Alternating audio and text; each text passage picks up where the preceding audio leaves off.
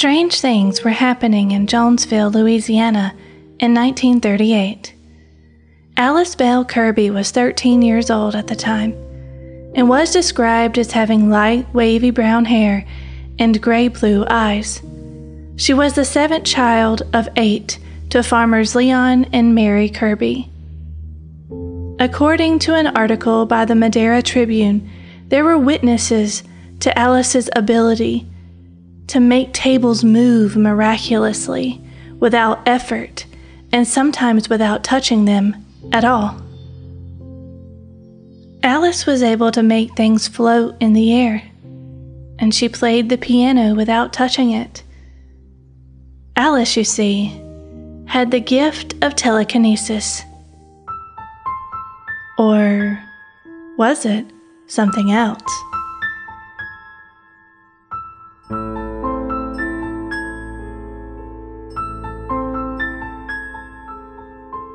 I'm Vanessa K. Eccles, and this is Fabled.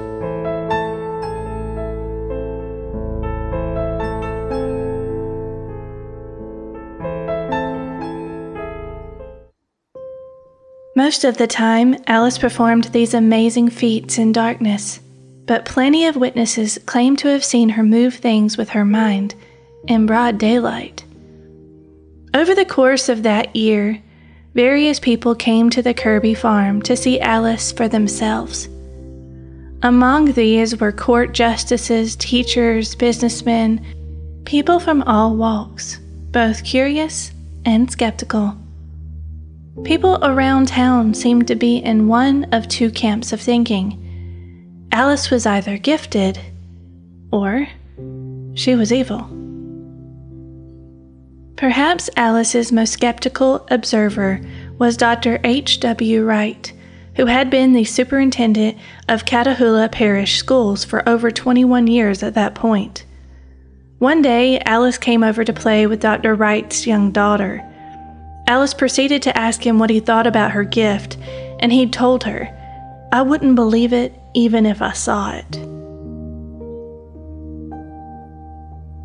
She must have shown him something because since that first conversation with Alice, he went on to recount seeing many miracles at great length with reporters. In an article about paranormal cases, the author alludes that Alice's gift wasn't telekinesis at all. Instead, it was her connection to spirit. Sometimes, when Alice called for things to move, they didn't, which led one to believe that it wasn't her power that summoned the movement, but something supernatural. There was another paranormal spiritual force manifesting itself for the enlightenment of others. One Newsweek correspondent visited Alice and promptly sent a telegram attesting to her gifts. This is what it said Table she used with me, ordinary, one which had no draperies and apparently nothing attached. I firmly held her hands and despite pressure I exerted, the table came up and pressed against my chest. An assistant manager of Jonesville Motor Company, Charles E. Smith, said, I saw her rise slowly into the air, about two feet, with nothing in the world to hold her.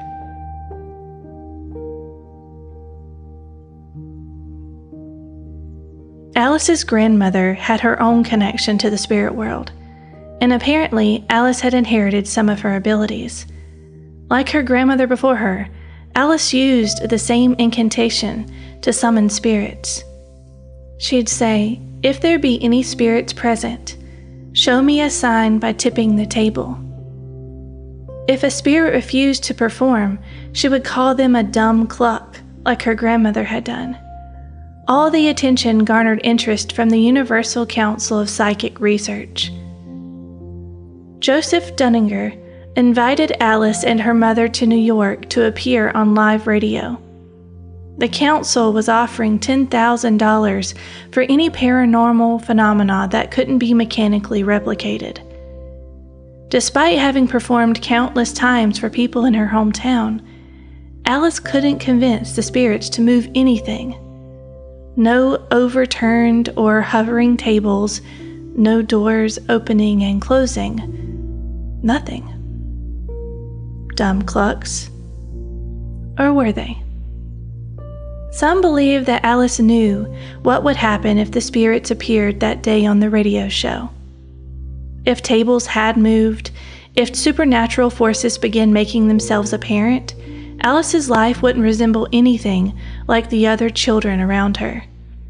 Media attention and scrutiny, not to mention the inevitable scientific study, she would lose the possibility of a normal life.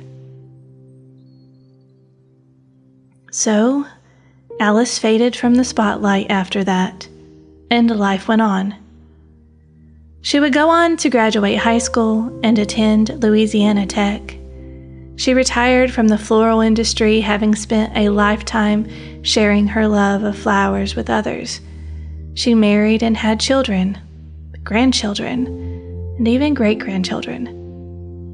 Big Mama, as she was known to friends, had a spirited personality and loved to laugh. She made friends with everyone and loved her family and her town.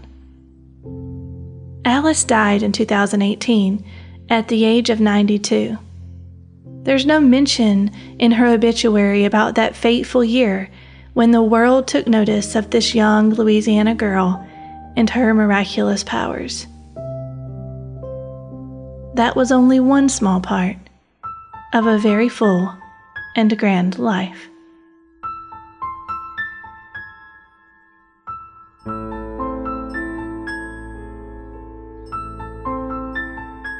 Until next time, thank you for listening.